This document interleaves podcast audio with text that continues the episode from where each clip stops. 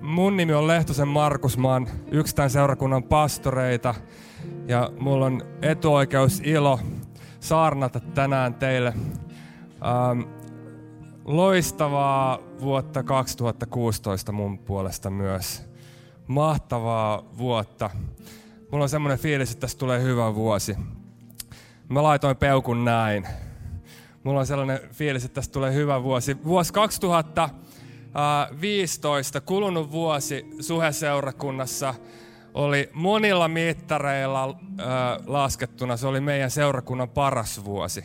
Kun me aloitettiin viime vuosi, niin seurakunnassa oli kolmekymmentäyhdeksän pienryhmää. Kun me lopetettiin vuonna kaksituhattaviisitoista, meillä oli neljäkymmentäkahdeksan pienryhmää. Ja pienryhmät on, no sille voi antaa. Ää, pienryhmät on yksi semmoinen asia, joka on meille vaan todella tärkeä. Jeesus sanoi, että menkää ja tehkää kaikki kansat mun opetuslapsiksi. Ja opetuslapsia tehdään. Jeesus antoi mallin, hän teki niitä silleen, että hän hengaili poikaporukan kanssa. Hän hengaili pienen porukan kanssa, joista tuli sitten opetuslapsia, joista tuli apostoleita, jotka perusti meidän seurakunnan.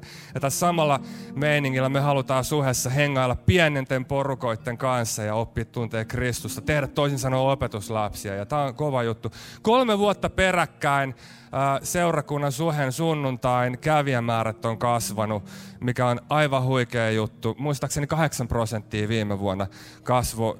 Tämä on uskomaton juttu, että meidän tavallisten tallaajien kautta Jumala toimii tällä tavalla. Tämä on vaan uskomatonta armoa, mitä meillä on, että Jumala toimii tällä tavalla ja seurakunta saa mennä eteenpäin. Ja mulla on semmoinen olo, että tämä tuleva vuosi tulee olemaan Suhessa loistava vuosi. Mä rukoilen, että se ei ole ainoastaan niin kuin tässä seurakuntaelämässä, tässä meidän seurakuntaperhe-elämässä loistava vuosi, vaan se voisi olla sulle hyvä vuosi.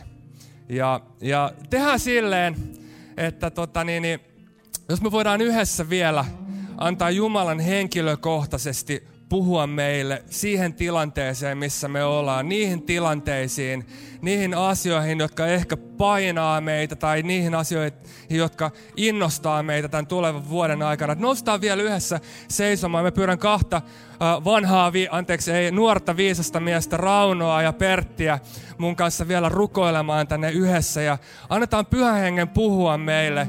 Jumalalla on tulevaisuus ja toivo. Hänellä on suunnitelmia sun varalle.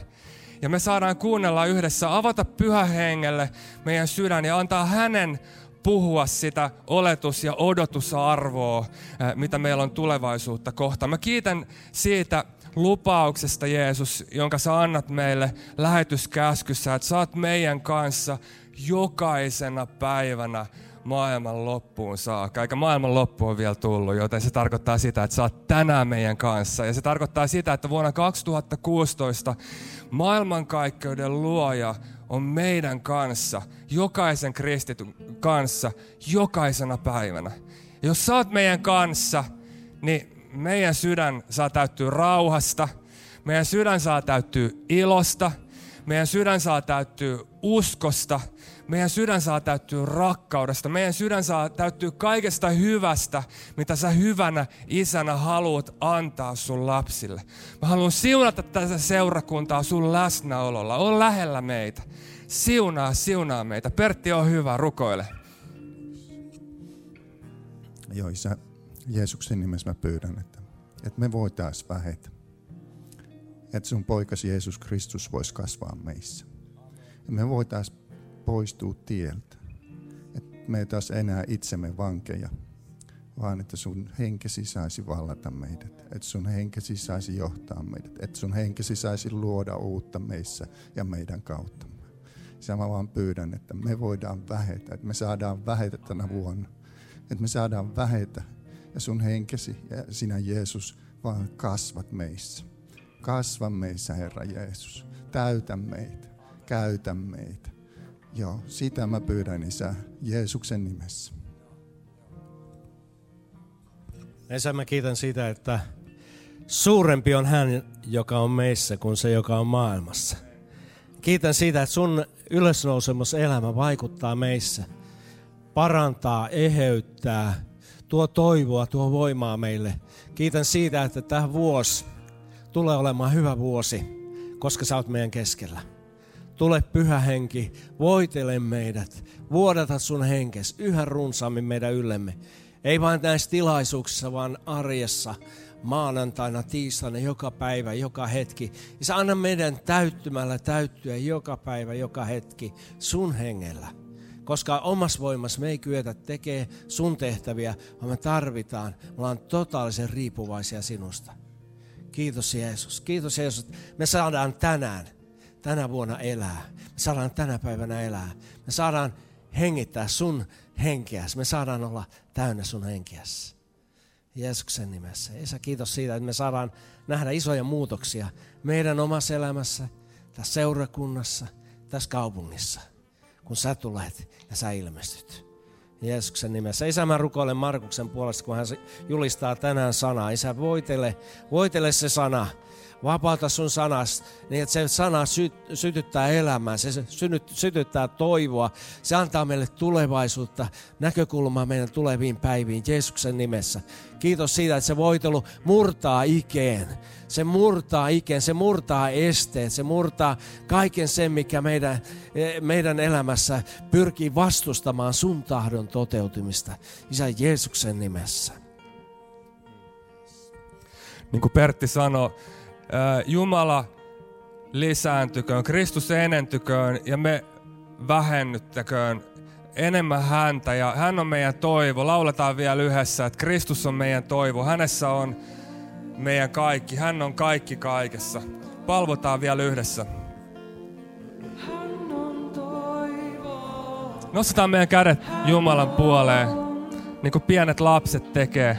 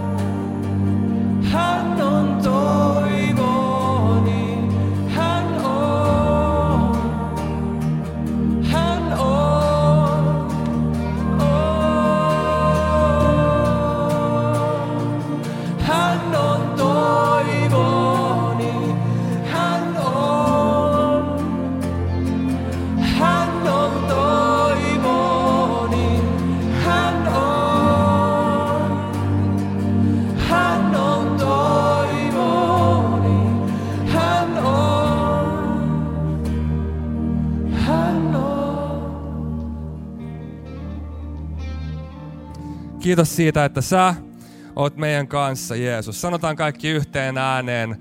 Aamen. Istutaan alas. Kiitos, bändi. Me aloitetaan tulevalla viikolla neljän viikon mittainen saarnasarja, jonka nimi on Hän on toivoni. Ja neljän viikon aikana me julkaistaan joka viikko tulevalta Suhe-liven albumilta yksi sinkkulohkaisu ja sitten sen neljän viikon jälkeen me julkaistaan pitkään odotettu Suhen äh, levy, jota on Jaska ja Mikko, joka oli vetämässä musaa tässä näin, niin huolella pieteetillä raapustanut tuossa meidän vasemmalla puolella olevassa studiossa ja meillä on tulossa huikeat, huikeat viikot. Viisas hieno mies Juri Uurtimo tulee saarnaamaan siitä kyseisestä sinkkulohkaisun biisin teemasta joka viikko ja sit tulee vaan, sit tulee vaan hyvä. Tän neljän viikon jälkeen äh, me pureudutaan Esterin kirjaa. Me opiskellaan Esterin kirjaa, huikea Jumalan nainen. Jumala haluaa käyttää huikealla, hienolla tavalla naisia meidän keskuudessa. Seurakunta joskus sillä on semmoinen maine, että, että, että naisia pannaan jotenkin alaspäin, että naisilla ei ole oikein paikkaa seurakunnassa. Raamatussa on niin kuin hienot paikat naisille, Jumalan naisille. Ja Esteri on yksi tämmöinen Jumalan nainen, jonka kautta kautta ää, Jumala vapautti, toteutti omaa suunnitelmaansa Israelin Israelin historiassa ja me opiskellaan Esteriä. Me nähdään, miten Jumala johdatti, johdatti Israelin kansaa Esterin kautta. Ja, ja, ja tästä tulee hyvä vuosi kaikella tavalla. Yksi semmoinen iso juttu vuonna kaksituhattakuusitoista on se, että rukoillaan, pyydetään yhdessä äh, Jumalalta, että meillä tulisi enemmän vapaaehtoistyöntekijöitä ja me saataisiin lisää rahaa, niin kuin Juri sanoi, että me voitaisiin aloittaa elokuussa Tikkurilan äh, tulisuudelman Jumalan palvelukset joka viikko. Tulisuudelmassa, jos et sä tiennyt, niin tulisuudelman ravintolassa me pidetään Jumalan palveluksia. Tänäkin äh, sunnuntaina Tikkurilassa on Suhen sunnuntai Jumalan palvelus, ja ne on toistaiseksi. Me aloitettiin viime elokuussa ne, ja ne on ollut joka toinen viikko. Ja rukoillaan yhdessä, pyydetään Jumalalta, että et me saataisiin lisää resursseja ja voimavaroja, että ne voisi tulla elokuussa joka viikkoiseksi. Tämä on semmoinen iso juttu, me yhdessä uskotaan. Ja Ja pyydetään tämän tiimin kanssa, Martiskaisen Make ja tiimi satsaa niin paljon siihen, että et, et työ Tikkurilassa saa edetä ja jatkuu. Tällaisia juttuja. Tänään me puhutaan Suhen ydinasioista, Suhen visiosta, siitä mistä tässä seurakunnassa on kysymys. Ja mulla on kolme pointtia. Ja ne pointit on lähellä Jumalaa, lähellä ihmistä, että kaikki saisi oppia tuntemaan Kristuksen. Paavali sanoi, että hän haluaa olla kaikille kaikkia, että mahdollisimman moni voisi oppia tuntemaan Kristuksen. Ja me puhutaan tänään äh, äh, Suhen visiosta, joka on tiivistetty lauseeseen. Lähellä Jumalaa, lähellä ihmistä, että kaikki saisi oppia tuntemaan Kristuksen. Ei ole vaikea lause, kokeillaan osataanko me sanoa se yhdessä. Mä lasken kolmea ja sitten katsotaan, tehdään tästä kuorolausuntaa. Ootko valmiina? Yksi, kaksi, kolme. Lähellä Jumalaa, lähellä ihmistä, jotta kaikki voisi tuntemaan Kristuksen. Me reenataan sen, niin tää iltaan mennessä jo toimii. Meillä on pikkasen sanotuksen kanssa haasteita vielä, että onko se mahdollisimman moni vai kaikki, vai miten se menee, vai onko se jokainen, miten, mut, mutta rukoilkaa viisautta, että me opitaan ja osataan valita just nämä oikeat sanat tähän hommaan. Me avataan Raamattu äh, Matteuksen evankeliumin kahdeksannesta kymmenennestäkahdeksannesta luvusta jakeesta äh, kahdeksantoista, luetaan kahdeksantoista, yhdeksäntoista ja kaksikymmentä. Se voit jo valmiiksi avata toisen raamatun kohdan, jonka me luetaan. Tuomarien kirja kuudes luku ja jae, jakeesta yksitoista. Luetaan Jumalan sanaa yhdessä.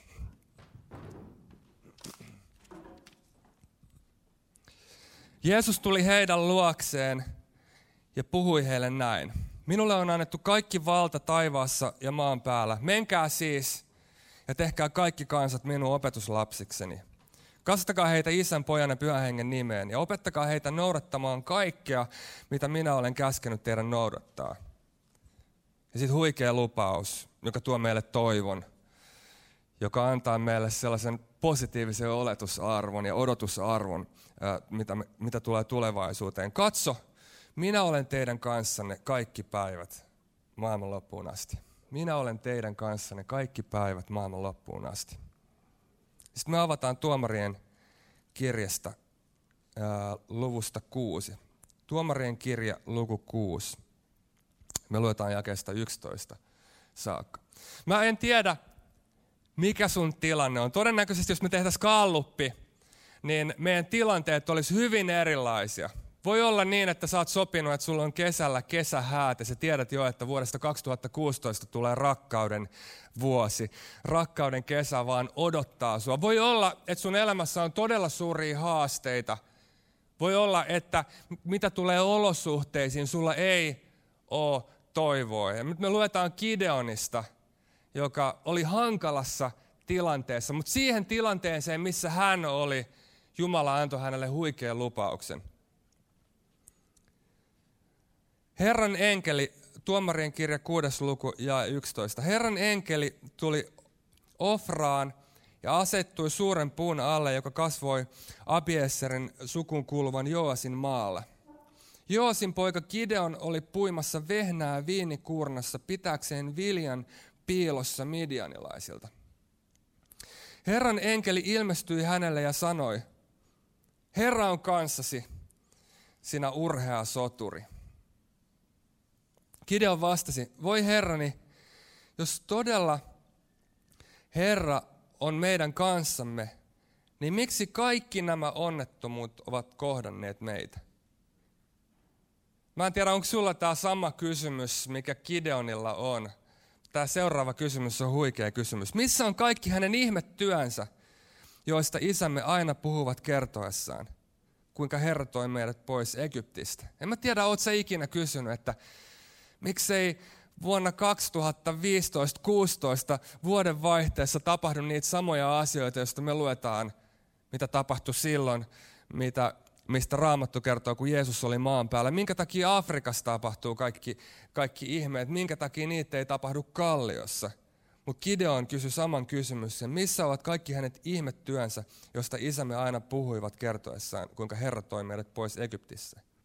Ja hän sanoi, Herra on hylännyt meidät ja jättänyt midianilaisten armoille. Silloin, silloin Herra katsoi häneen ja sanoi, ei muuten edes vastannut tuohon kysymykseen. Rupesi puhumaan ihan jostain muusta. Käytä sitä voimaa, joka sinussa on. Mene ja pelasta Israel midianilaisten käsissä. Minä lähetän sinut. Mutta Gideon vastasi hänelle, Herrani, kuinka minä voisin pelastaa Israelin? Minähän olen Manassen heimon vähäpätöisintä sukua ja perheemme nuorin.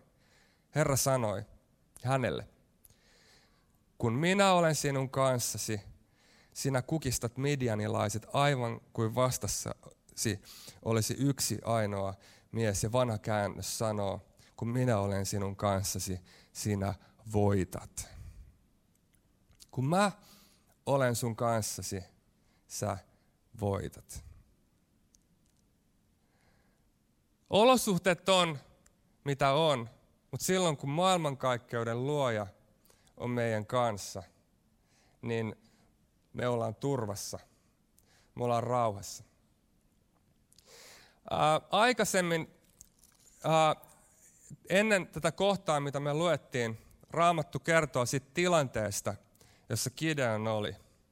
Ja mä tykkään siitä, että Raamattu ei kaunistele asioita. Raamattu ei suhtaudu jotenkin positiivisen ajattelun läpi ja kautta siitä, mikä oli Gideonin oikea ja mikä oli Israelin todellinen tilanne. Gideonin tilanne ja Israelin tilanne oli se, että midianilaiset terrorisoi heitä. Raamattu sanoo heitä, että heillä ei ollut jäljellä enää yhtään ruokaa, ruokaa ja he oli suuressa kurjuudessa. Midianilaisten terrori Israelia kohtaan ei, ei ollut pelkästään fyysistä, vaan se oli mitä psykologisinta. He antoi israelilaisten aivan rauhassa ää, kylvää viljaa, he antoi heidän aivan rauhassa hoitaa karjaa, mutta sitten kun tuli sadonkorjuun aika, niin he meni ja otti kaikki, varasti kaikki, ää, ää, mitä Israel oli saanut aikaa, ja ihmiset oli nälän hädässä. Gideon oli piilossa viinikuurnassa puimassa viljaa, koska hän pelkäsi ja oli, hän asui rajaseudulla. No, israelaiset oli rakentanut onkaloihin, onkaloita vuoristoon, mihin he aina meni piiloon, kun tämä heinäsirkan lauma, laumojen äh, lailla tuleva äh, terroristivaltio tuli ryöstämään heitä, he pakeni sinne. Gideon oli piilossa viinikuurnassa puimassa viljaa. Jumala ilmestyi hänelle tähän hetkeen ja hän sanoi, että sä tuut pelastamaan Israelin. Mä tulen toimimaan sun kauttasi. Jumala sanoi Gideonille jotain, mitä mä uskon, että hän haluaa tänään sanoa sulle. Että mä oon sun kanssa ja kun mä olen sun kanssasi, niin sä tulet voittamaan. Kun me sanotaan suhessa, että lähellä Jumalaa, niin se tarkoittaa sitä, että meillä on yksi korkein ja tärkein prioriteetti. Yksi asia, joka tuo meille todellisen toivon, minkä varassa me ollaan, minkä, minkä varassa meidän oleminen on. Ja se on se, että Jumala on luvannut olla meidän kanssa. Hän on meidän kanssa Ja jos sä oot kristitty, tämä lupaus koskee sua. Hän on sun kanssa. Ensimmäinen asia, mitä Gideon sai tehtäväksi. Ensimmäinen konkreettinen asia, mitä Jumala pyysi Gideonia tekemään, oli, että hänen täytyi mennä purkamaan hänen isänsä epäjumalan palvonta-alttari. Gideonin täytyi suorittaa Israelissa Jumalan palvelusuudistus. Israel oli langennut Jumalasta. Jumala ei ollut enää heille tärkein prioriteetti. Jumala ei ollut heidän toivonsa lähde. Israel oli alkanut palvomaan epäjumalia ja Gideon sai Jumalalta tehtävänä, että hänen täytyy mennä purkamaan alttari, ottamaan aserapaalu alas, käyttämään sitä polttopuuna ja hänen täytyy alkaa palvomaan ja palvelemaan, suorittamaan uhritoimitusta elävälle Israelin Jumalalle. Nyt kun me puhutaan epäjumalan palveluksesta, niin saattaa alussa tuntua meistä aika kaukaiselta asialta. Ja saattaa tuntua että he, siltä, että hei, että toihan kuuluu sellaiseen niin kuin maagiseen, pakanalliseen maailmankuvaan. Että me, me modernit ihmiset, epäjumalan palvelus ei koske samalla tavalla meitä. Mutta mä väitän, että se on lähempänä meitä tänään jopa suhessa meidän pyhien keskuudessa, kuin mitä me edes voidaan aluksi ajatella tai, tai, tai, tai huomata. Mikä ikinä asia, joka muodostuu sun olemassaolon oikeutukseksi, mikä ikinä asia, mikä muodostuu sun identiteetiksesi, voi muodostua tai on sun epäjumalas. Mikä ikinä hyväkin asia, mikä ikinä asia, jonka lähde on Jumala, Jumalan luoma. Jumala haluaa siunata meitä hyvillä asioilla. Mutta jos mikä ikinä asia, joka on luotu luojan sijasta, nousee meidän identiteetin lähteeksi, niin siitä tulee meidän epäjumala, ää, joka meidän täytyisi kaataa ja sen sijaan alkaa palvomaan elävää Jumalaa kuolleen Jumalan sijasta. Mä en tiedä, mikä on sun haaste sun elämässä. Ehkä ää, ura on sulle niin tärkeä asia, että siitä muodostuu sun identiteetin lähde. Ehkä, ehkä se on taide, ehkä se on rahan tekeminen, ehkä, ehkä se on sun perhe. Mikä ikinä asia, joka antaa sulle sun identiteetin, mikä ikinä asia, joka tulee sun elämän tärkeimmäksi asiaksi, muodostuu sun epäjumalaksi. Nämä epäjumalat, joilta me ei olla tänään vaarassa, ne on luonteeltansa armottomia ja ne on luonteeltansa voimattomia. Sillä kyseisellä hetkellä, kun sä et pysty suoriutumaan tällaisen Jumalan edessä, niin tämä Jumala hylkää sut. Jos sä et suoriudu sun urassa niin kuin sä oot äh, suunnitellut, niin sä tiedät, koet syvällä sun olemuksessa olevas puhdas nolla sillä hetkellä, kun sut irtisanotaan. Tai, tai ähm, äh, äh, ehkä sun identiteetin lähde on, on se, että susta tulee lääkärit. Lääkäritkin joutuu eräänä päivänä eläkkeelle. Äh, epäjumala on luonteeltansa jotain, jossa sun arvoa mitataan sun suoriutumisen mukaan. Gideonin tehtävänä oli purkaa ne epäjumalat. Kun me palvotaan epäjumalien sijaan Kristusta, meidän arvo ei perustu meidän omaan suoritukseen, vaan siihen, mitä Jeesus Kristus on tehnyt meidän puolesta ristillä. Meidän Jumala ei ole armoton, vaan armollinen Jumala. Kristusta palvomalla ihminen voi kokea todellisen vapauden. Kristus on Jumala ja hänen lupauksensa olla meitä lähellä tuo meille toivon. Sen tulee ja täytyy olla meidän korkein prioriteetti. Kun me sanotaan lähellä Jumalaa, me sanotaan, että tässä seurakunnassa on alusta saakka ollut kysymys Jumalasta. tässä seurakunnassa, niin Jumala varjelkoon meitä siitä, ettei kukaan eikä mikään varasta sitä kunniaa, joka kuuluu yksin hänelle. Mä toivon, että tämä seurakunta voisi saada identiteettinsä Kristuksesta, ei siitä, mitä se tekee. Joku on pilkannut meitä sanomalla, että me ollaan hipsteriseurakunta. Ei. Mä toivotan, että vuosi kaksituhattakuusitoista tulee olemaan semmoinen vuosi, että tätä seurakuntaa kutsutaan Jeesus-seurakunnaksi. Tämä on seurakunta, jossa on kysymys siitä, että me saadaan olla lähellä Kristusta, tuntee hänet ja saadaan seistä sen lupauksen varassa, että hän on luvannut olla meidän kanssa maailman loppuun saakka. Lähellä Jumalaa on korkein prioriteetti, mitä meillä on Suhessa. Olkoon se sun ja mun identiteetin lähde, olkoon Kristus meidän identiteettimme lähde. Sitten se jatkuu lähellä ihmistä. On kiinnostavaa, että Israelin kaikista mahdollisista tyypeistä Jumala ilmestyi juuri Gideonille, joka oli vähäisimmästä Manassen klaanista, niiden pienimmästä suvusta ja suvun nuorin tyyppi. Kaikista mahdollisista ihmisistä Jumala ilmestyi Gideonille. Ja tämä menee itse asiassa linjassa sen mukaan, mikä on Jumalan suunnitelma läpi tämän kirjan ää, ää, avaama historian. Jumala on läpi historian päättänyt valita omiin tarkoitusperiinsä mitä inhimillisimpiä tyyppejä.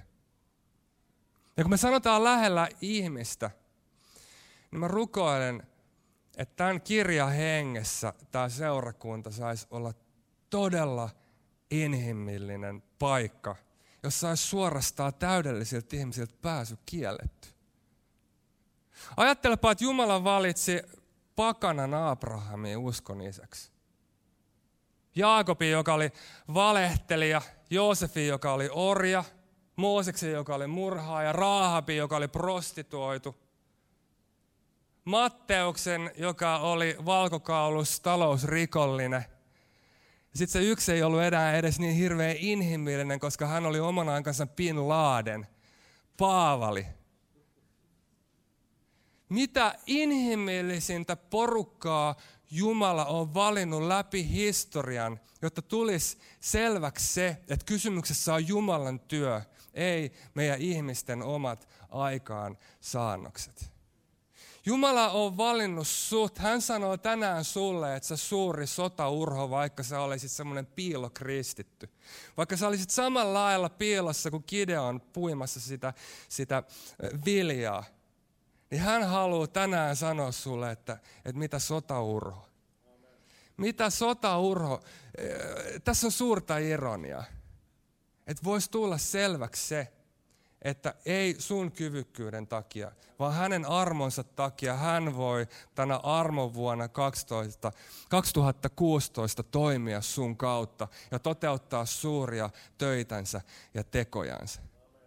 Gideonilla oli, kun aikaa kului, hän sai kasaan oikeastaan aika mukavan kokoisen armeijan. kaksikymmentä, kolmekymmentäkaksi tuhatta sotilasta oli kasassa. Vihdoin Israelin kansalla oli toivoa. Nythän me tapetaan ja karkotetaan nämä terroristi-midianilaiset. Meillähän on kolmekymmentäkaksi tuhatta miestä. Mitä Jumala sanoo? Liikaa miehiä. Liikaa miehiä. Tuomarien kirjan seitsemännessä luvussa jakeessa kaksi Herra sanoi Gideonille: sinulla on liian paljon väkeä mukanasi, en voi antaa miestäsi voittaa midianilaisia. Silloinhan Israel saattaisi ottaa voitosta kaiken kunnian ja sanoa: me saavutimme voiton omin voimin. Ja Gideon kysyy, että hei, kuka pelkää? Me ollaan menossa sotaan, kuka pelkää? Mikä on todennäköisyydet sille, että joku voisi pelkää? kaksikymmentäkaksi tuhatta kaveria oli rehellisiä. He sanoivat, että he pelkää. Gideon sanoi, että te voitte mennä kotiin. Jäi kymmenen tuhatta. Mä luulen, että ne oli sellaisia, sellaisia samanlaisia nuoria kuin Suomen nuorten lätkäjengi. Sellaisia rohkeita, samaa ainesta jäi Gideonin kanssa. Kymmenen tuhatta jäi taistelemaan midianialaisia vastaan. Jumala sanoi, että liikaa, liikaa miehiä. Ja hän pyysi Gideonia toteuttaa tällaisen mitä erikoisemman testin, jonka läpäsi kolmesataa miestä.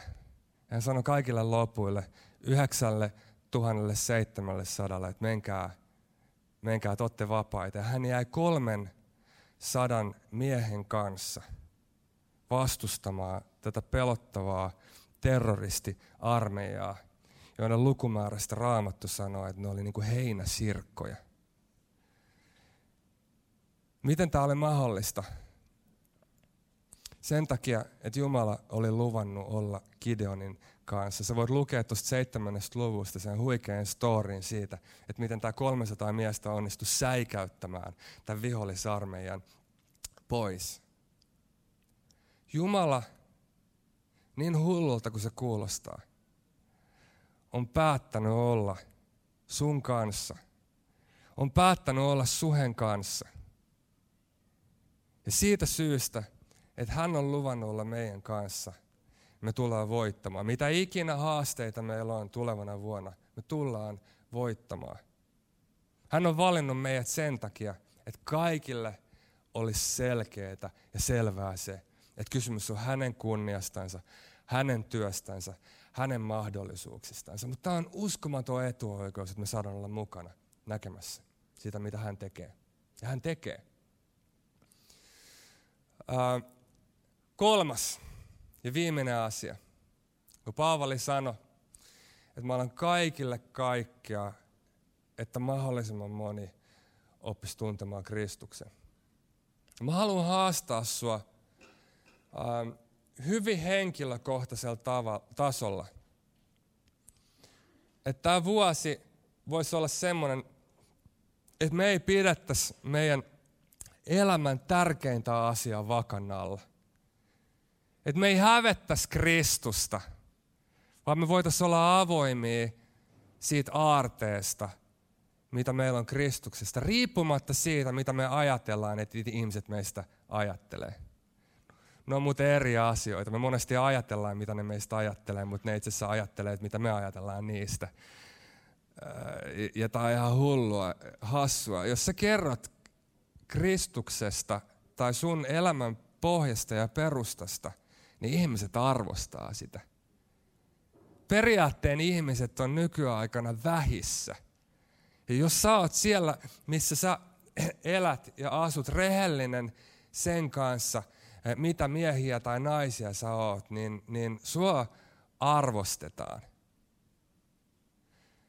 Ähm, meidän mäellä, mä en ole ollut mikään superevankelista Pihlajarinteessä, mutta näyttää siltä, että mä en pysty vastustamaan sitä, että siellä mäellä asuvat joukot pikkuhiljaa niin kääntyy Kristuksen puoleen. Niin mä, mä vaan pystyn vastustamaan. Mä oon tehnyt kaikki mahdolliset mokat mun naapureiden kanssa, mitä tulee, tulee lumen luomiseen sun muuta.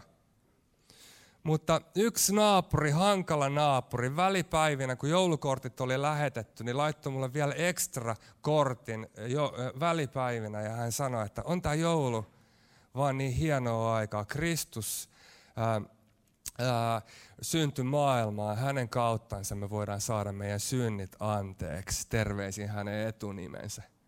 Ja mä oon vaan miettinyt sitä, että milloin, milloin mä nyt niin kaikkien näiden rukousvuosien jälkeen voisin kertoa tälle tyypille evankeliumin. Jumala toimii sun kautta. Kysymyksessä on Jumalan työ. Sä et voi saada kenessäkään uskoa syntymään. Se on Pyhän Hengen työ. Mutta kun sä palvot Jumalaa, kun sä oot lähellä Jumalaa, ymmärrät, että hän on armossansa valinnut sut, niin sun kauttansa hän pystyy synnyttämään uskon luottamusta itseensä ihmisissä. Se on Jumalan työtä. Joka, joka, jossa niin kuin, löytyykö meillä niin kuin suurta lepoa tässä asiassa. Sellaista niin kuin iloa ja lepoa, vaan niin kuin nähdä sitä, millä tavalla Jumala synnyttää meidän ympäristössä uskoa. Olkoon tämä meidän yhteinen tavoite tälle tulevalle vuodelle, niin henkilökohtaisesti kuin yhdessä.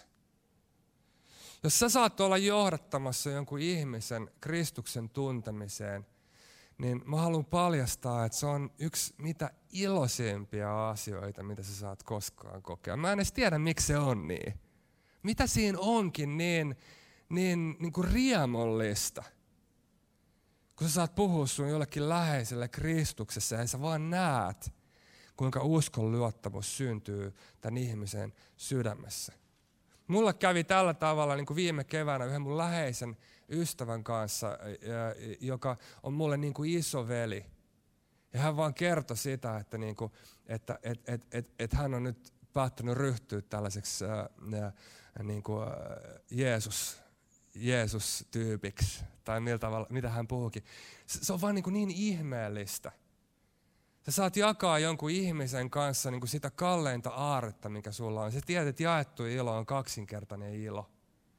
Ajattele sitä iloa, joka sulla on Kristuksessa. Sillä hetkellä, kun sä jaat sen jonkun kanssa, niin se tuplaantuu. Se vaan toimii niin, se vaan menee niin. Mä haluan toivottaa sulle loistavaa vuotta kaksituhattakuusitoista. Siinä menee muuten pieni hetki, että oppii kirjoittamaan sen kaksituhattakuusitoista kaikkiin kaavakkeisiin. Ää, Jumala on sun kanssa.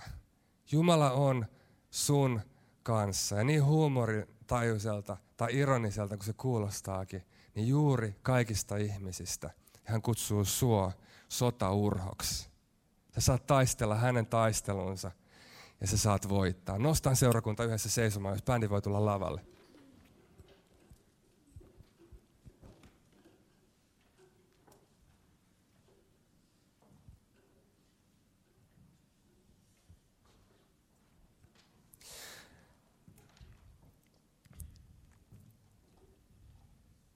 Kun meidän päät on painettuna ja silmät suljettuna, niin me halutaan Suhen sunnuntaissa antaa mahdollisuus sulle vastaanottaa armo, vastaanottaa se työ, mitä Jeesus on tehnyt ristin puulla, vastaanottaa armo.